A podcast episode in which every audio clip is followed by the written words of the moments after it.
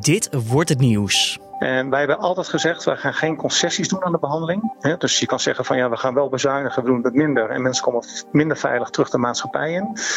Je kunt cliënten, en eh, patiënt, deze patiënten niet eh, voor 90% uh, of voor 80% behandelen. Wij hebben gezegd, het is alles of niets en daar gaan wij ook voor. En of het alles of niets gaat worden, dat is nog maar de vraag. Het gaat namelijk niet goed met de forensische zorg. Acht instellingen hebben elk een kort geding aangespannen tegen minister Dekker voor rechtsbescherming, omdat ze vinden dat ze te weinig geld krijgen van de overheid. Volgens de instellingen is de kwaliteit van de zorg in gevaar. Daarom maken zij zich grote zorgen over de veiligheid van de maatschappij, de medewerkers en de patiënten. Je hoorde Dick de Wit van Inforsa. Met hem praten we straks hierover uitgebreid verder. Maar eerst kort het belangrijkste nieuws van nu. Mijn naam is Julian Dom en het is vandaag dinsdag 14 januari. YouTuber Nicky de Jager, bekend onder de naam Nicky Tutorials, zegt transgender te zijn. Nicky zegt in haar nieuwste video te zijn geboren als man. It is time to let go and be truly free. When I was younger, I was born in the wrong body, which means that I am transgender. De populaire make-up artiest voelde zich gedwongen het nieuws bekend te maken omdat ze gechanteerd werd. Naar eigen zeggen werd haar dan ook de kans ontnomen om het nieuws op een zelfgekozen moment bekend te maken. I am Nikki Tutorials and I am Nikki. I am me. We don't need labels. If we are going to put a label on it, yes, I am transgender. But at the end of the day, I am me. And at the end of the day, you are you. Veiligheidsambtenaren van het Amerikaanse ministerie van Buitenlandse Zaken waren niet op de hoogte van een mogelijke dreiging op vier Amerikaanse ambassades. Dat meldt CNN. Die verklaring staat haaks op de beweringen van de Amerikaanse president Donald Trump. Het ministerie zou wel een waarschuwing hebben gestuurd naar alle Amerikaanse ambassades, maar dat ging niet over een dreigende aanval. Waarvoor de ambassades wel werden gewaarschuwd is niet duidelijk. De Nederlandse scheepsbouwer Damen Shipyards heeft een miljardenorder van de Duitse marine gekregen. Dat schrijft het Financieel Dagblad. Het bedrijf bouwt vier fregatten en de deal heeft een waarde van zo'n 4,5 miljard euro. Mogelijk wordt de bouw later uitgebreid met nog twee fregatten. De fregatten moeten uiteindelijk kunnen worden ingezet tijdens crisissituaties, antipiraterijmissies en bij het opsporen van onderzeeërs. Het is de bedoeling dat de fregatten twee jaar op missie kunnen. Wetenschappers hebben in een stuk meteoriet het oudste materiaal ontdekt dat ooit op aarde is gevonden. Het gaat om sterrenstof dat vermoedelijk tussen de 5 en 7 miljard jaar oud is. Het materiaal zat in een meteoriet die 50 jaar geleden in Australië op aarde stortte. De oudste van al die kleine stofdeeltjes die in een meteoriet zaten zijn ongeveer 7 miljard jaar oud. En dat is ongeveer 2,5 miljard jaar voordat de zon, de aarde en de rest van het zonnestelsel werden gevormd. Ooit waren de piepkleine stukjes stof onderdeel van een ster. Maar toen die ster stierf, werden de stukjes de ruimte ingeslingerd. En die vormden samen een meteor waarvan uiteindelijk in ieder geval een deel in Australië is neergestort. Dan ons gesprek van deze dinsdag. En dat gesprek is dat forensisch-psychiatrische klinieken naar de rechter stappen. Via een kort geding willen ze dat er meer geld komt voor de zorg die zij bieden aan patiënten die zijn veroordeeld voor strafbare feiten of zij die daarvan worden verdacht. In totaal zijn er nu acht instellingen die een zaak zijn begonnen tegen minister Sander Dekker voor rechtsbescherming. Collega Carné van der Brink sprak met Dick de Wit, financieel directeur van TBS-kliniek in Forza in Amsterdam. Zij zijn ook een zaak begonnen en de heer de Wit kan precies uitleggen welk probleem ze afgelopen tijd aan de kaak hebben gesteld. Nou, dat wij uh, voor onze behandeling die wij doen aan uh, onze cliënten al jaren onvoldoende eh, geld krijgen betaald. En we hoopten met een nieuw financieringssysteem dat in 2020 is ingegaan, uh, dat het beter zou worden. Maar het is eigenlijk eerder slechter geworden. Dus als wij zo doorgaan, we maken miljoenen verlies per jaar. En dat kan alleen nog maar meer worden de komende jaren. En daar zijn wij het uh, niet mee eens. En nu was dan de maat vol en jullie ja. besloten om een kort geding te starten tegen minister Sander Dekker voor rechtsbescherming. Ja, dat klopt. En weet je, dat is eigenlijk een, een hè, voor hetgeen waar je nu staat een kort geding, want dat wil je absoluut niet. We hebben maanden en maanden geprobeerd om met het ministerie in gesprek te gaan. Met uh, de directie die over de forensische zorg gaat. We hebben minister Dekker twee keer uitgenodigd om bij ons te komen om in gesprek te gaan. Maar dat is uh, helaas uh, geweigerd. Ze willen er niet over in, in gesprek gaan.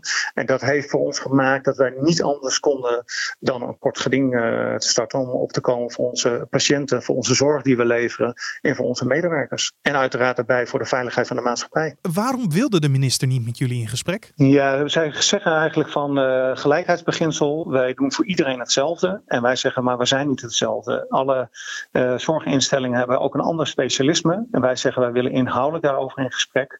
En zij geven aan van iedereen is voor ons gelijk. En wij gaan niet met individuele zorgaanbieders in gesprek. En even om een beeld te scheppen, hoe ziet jullie instelling eruit? Ja, wij uh, behandelen zowel ambulant als klinisch. Klinisch is dat patiënten zijn opgenomen. En dat hebben wij met korte titels, noemen we dat, voor behandeling van een jaar. Met allemaal mensen met een strafrechttitel en TBS-patiënten. En bij ons verblijven 30 TBS-patiënten op beveiligingsniveau 3 en 40 patiënten met overige forensische titels, dus geen TBS, maar ook die behandeling op hebben gelegd gekregen van de rechter. En we behandelen in de omgeving van uh, Amsterdam ongeveer 700 patiënten die in de maatschappij wonen, maar begeleiding krijgen van uh, onze medewerkers. En ik neem aan dat de juiste begeleiding van essentieel belang is. Absoluut, absoluut. Kijk, wij zijn echt gespecialiseerd in het behandelen van zeer ernstig zieke en gevaarlijke mensen die uh, een psychotische stoornis hebben. Daar zijn we ook in gespecialiseerd.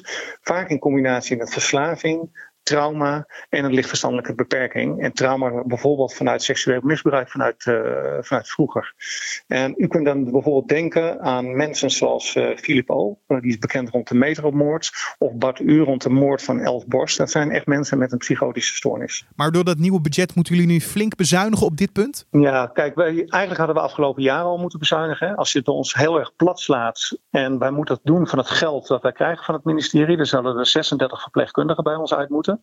De begeleiding is nu twee mensen in de vroege dienst, twee mensen in de late dienst en iemand in de nachtdienst. Dan ga je echt naar één iemand, verpleegkundige dus, op tien TBS'ers, zowel in de vroege dienst als in de late dienst. Nou, iedereen kan op zijn vingers natellen dat dat gewoon niet kan. Jullie hadden het al moeilijk, want de afgelopen paar jaren hadden jullie al een tekort van 4 miljoen euro opgebouwd. Klopt. Ja, als je dat hoort, hoe konden jullie in die tijd nog wel functioneren als eigenlijk de kas leeg was. Ja, ik denk dat dat heeft vooral te maken dat wij geen zelfstandig bedrijf zijn. Want anders waren we inderdaad al failliet geweest. Wij zijn onderdeel van een grote zorgorganisatie, Arkin. En dat is ons, zeg maar, ons moederbedrijf. En die heeft op dat moment uh, voor de verliezen uh, opgedraaid. En wij hebben altijd gezegd, wij gaan geen concessies doen aan de behandeling. Dus je kan zeggen van ja, we gaan wel bezuinigen, we doen het minder. En mensen komen minder veilig terug de maatschappij in je kunt cliënten, patiënt, deze patiënten niet uh, voor 90% uh, of voor 80% behandelen. Wij hebben gezegd, het is alles of niets en daar gaan wij ook voor. En als we het hebben over de gevolgen, wat kan dit in de toekomst betekenen voor jullie patiënten en eventueel, want daar moeten we ook rekening mee houden, de omwoners? Ja, kijk, dat is ook waar we net ook over hadden. Wij willen absoluut niet beknippelen op die, op die veiligheid. Zowel niet voor onze medewerkers als niet voor uh, de maatschappij. Um, als wij als het ministerie en minister Dekker daarbij blijft dat er niet meer geld bij komt, dan zijn wij in het echt zeer tegen ons zin in genoodzaakt om de forensische zorg af te bouwen. Als we dat gaan doen, ga je merken dat uh, cliënten eerst in de gevangenis worden opgenomen en daarna pas behandeld gaan worden. En de behandelduur veel langer gaat duren, wat uiteraard daarna ook nog veel duurder wordt. Wat zou u dan kunnen zeggen dat de behandeling van de patiënten op deze manier niet serieus wordt genomen?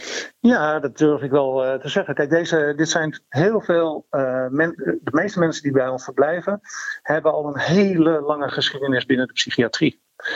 Daar zie je vaak dat bijvoorbeeld de psychose wordt behandeld, maar niet altijd het onderliggend probleem. Je ziet dan dat mensen drugs gaan gebruiken vanuit een trauma. Ze hebben uh, nachtmerries en proberen daarmee een bepaalde controle te krijgen. Dat heeft gemaakt dat ze een zeer ernstig delict hebben gepleegd. Op het moment dat ze bij ons komen, dan doen we natuurlijk eerst wat aan die psychose. Maar we gaan daarna ook uh, behandelen aan de verslaving. En we gaan ook behandelen aan het trauma. Wij willen en moeten tot de kern komen om te zorgen dat deze mensen, als ze terugkomen in de maatschappij, niet weer, psycho weer drugs gaan gebruiken, omdat ze last hebben van een trauma. Daarom weer psychotisch worden. En daarom weer een ernstig delict gaan plegen. En dat zie je ook, dat we, die resultaten, die behalen wij ook. En daarom kun je ook niet zomaar zeggen van ja, we gaan wat minder behandelen of we gaan wat minder dit doen. Dit zijn zeer complexe uh, patiënten die deze zorg echt nodig hebben om veilig terug te komen in de maatschappij. En goed om nog even te melden is dat jullie hier niet alleen in staan. Er zijn zeven andere instellingen die ook een zaak zijn begonnen. En de GGZ steunt alle initiatieven. Uh, laat dit dan ook gelijk zien hoe groot en acuut dit probleem is? Ja, kijk, absoluut. Wij uh, zijn als instelling hebben wij dit gedaan. Er zijn een kort geding gestart. gelijktijdig zijn dat nog twee instellingen geweest. De forensische zorgspecialisten in Vivor samen met ons als Inforsa. En daarbij zijn nog vijf instellingen die zich hebben aangesloten. Dus we zijn nu met acht instellingen. Dat is ongeveer 70% van deze inschrijving die op dit moment door justitie wordt gedaan. En GGZ Nederland heeft namens de gehele forensische zorg zich een brief geschreven eh, dat de tarieven ontoereikend zijn, zowel naar justitie toe als naar de NZA toe. Dus je ziet wel hoe groot dit probleem is. Als 70% van, uh, nou, van de instellingen zeggen van uh, hier kunnen wij niet mee uit de voeten. Ja, en nu mag de, de rechter daarover beslissen. Inderdaad, wat, wat hopen jullie dat er uitkomt?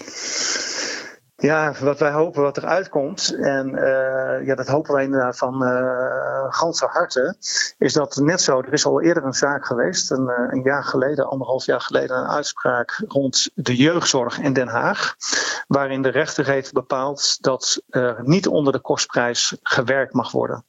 Dus wij zijn geen instelling die hoge winsten willen maken, hè, want we hebben een, een, een publieke taak. maar onder de kostprijs werken, ja, dat is gewoon niet eh, niet reëel. Dus wij hopen en verwachten ook dat de rechter daarin zegt van uh, dit kan niet. En wij vinden dat uh, justitie een kostendekkend tarief moet betalen aan deze instellingen om hun werk goed te kunnen voortzetten. En u was ook bezorgd dat iets uit het verleden zich kan herhalen? Ja, zeker. Ik werk zelf uh, al 25 jaar in de forensische zorg. En eind jaren 90, ik weet niet of de wat oudere luisteraars zich dat nog kan herinneren, is er uh, binnen de TBS waren lange wachtlijntijden opgelopen. Er waren onvoldoende bedden. Deze cliënten werden, patiënten werden opgenomen in een gevangenis en wachten daar een tijd uit totdat zij uh, eh, TBS-zorg konden krijgen. En dat duurde vaak zo lang, soms enkele jaren, dat er TBS'ers, toen ze opgenomen werden in een TBS-kliniek, tot wel 100.000 gulden, was nog in het guldentijdperk, aan schadevergoeding meekregen, omdat zij zo lang hebben moeten wachten op de zorg die zij moesten krijgen vanuit de Rijksoverheid, omdat zij de zorgplicht hebben. En u bent bang dat dat zich kan herhalen omdat jullie op een gegeven moment niet de zorg kunnen bieden die eigenlijk nodig is? Absoluut. En daarmee zeg je van ja, ik wil er geen geld bij doen, maar ga je dat schadevergoedingen zomaar meteen moeten betalen aan, uh, aan patiënten. Nou, ik denk dat dat een hele slechte zaak is. Naast natuurlijk de veiligheid, wat veel meer voorop staat dan nog het geld alleen. Je hoorde financieel directeur Dick de Wit van TBS Kliniek in Forza in gesprek met collega Carné van der Brink.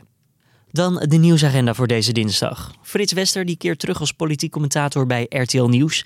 Wester heeft een maand doorgebracht bij een afklikkliniek in Zuid-Afrika vanwege zijn alcoholprobleem. In de uitzending gisteravond van Jinek ging hij in op die periode en over hoe nu vooral verder. Denk je dat je ooit nog in je leven zal drinken? Nou, het is wel heel makkelijk om te beloven dat ik nooit meer een glas wijn zal aanraken. Nou, dat kun je niet beloven, dat moet je ook allemaal niet beloven. Maar uh, die intentie is er wel. Ik bedoel, ik zal altijd waarschijnlijk wel een alcoholist blijven, maar wel een nuchtere alcoholist. Vanavond zal Wester dus het politieke nieuws weer duiden bij RTL Nieuws.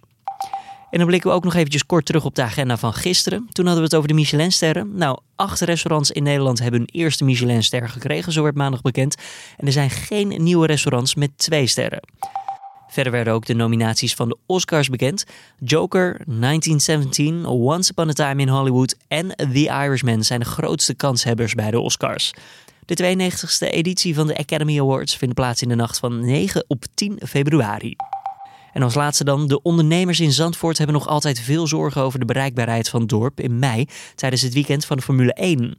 Zandvoort wordt op vrijdag 1, zaterdag 2 en zondag 3 mei, dat is de dag van de race, vrijwel volledig afgesloten voor auto's. Strandtenthouders roerden zich al eerder en stelden in een brief aan de gemeente Zandvoort dat ze zich niet gehoord voelden. En dan het weer voor deze dinsdag. Het wordt overwegend bewolkt. In de ochtend is het vooral regenachtig met her en der wat opklaring in het noorden. Maar niet al te veel later zal het ook daar weer verder gaan regenen zoals in de rest van het land. De temperatuur die ligt gemiddeld zo rond de 10 à 11 graden en dat is zacht te noemen voor de tijd van het jaar. De Amerikaanse band Pearl Jam die komt met een nieuw album. Het meest recente album van de rockband, Lightning Bolt, kwam zeven jaar geleden uit en leverde uiteindelijk een Grammy op. Het nieuwe album zal Gigaton heten en verschijnt op 27 maart. Het wordt het elfde album van Pearl Jam. De eerste single, Dance of the Clairvoyant, wordt binnen een paar weken verwacht. En dit was dan de Dit wordt het nieuws ochtend podcast van deze dinsdag 14 januari. Tips of feedback altijd welkom. Stuur dat naar ons toe via podcast@nu.nl en beluister ook eens de andere podcasts van nu.nl. Als je geïnteresseerd bent in gesprek met ondernemers, luister dan een keertje naar Andermans Zaken. Ben je fan van de Formule 1? Dan kan je zoeken op de Boordradio.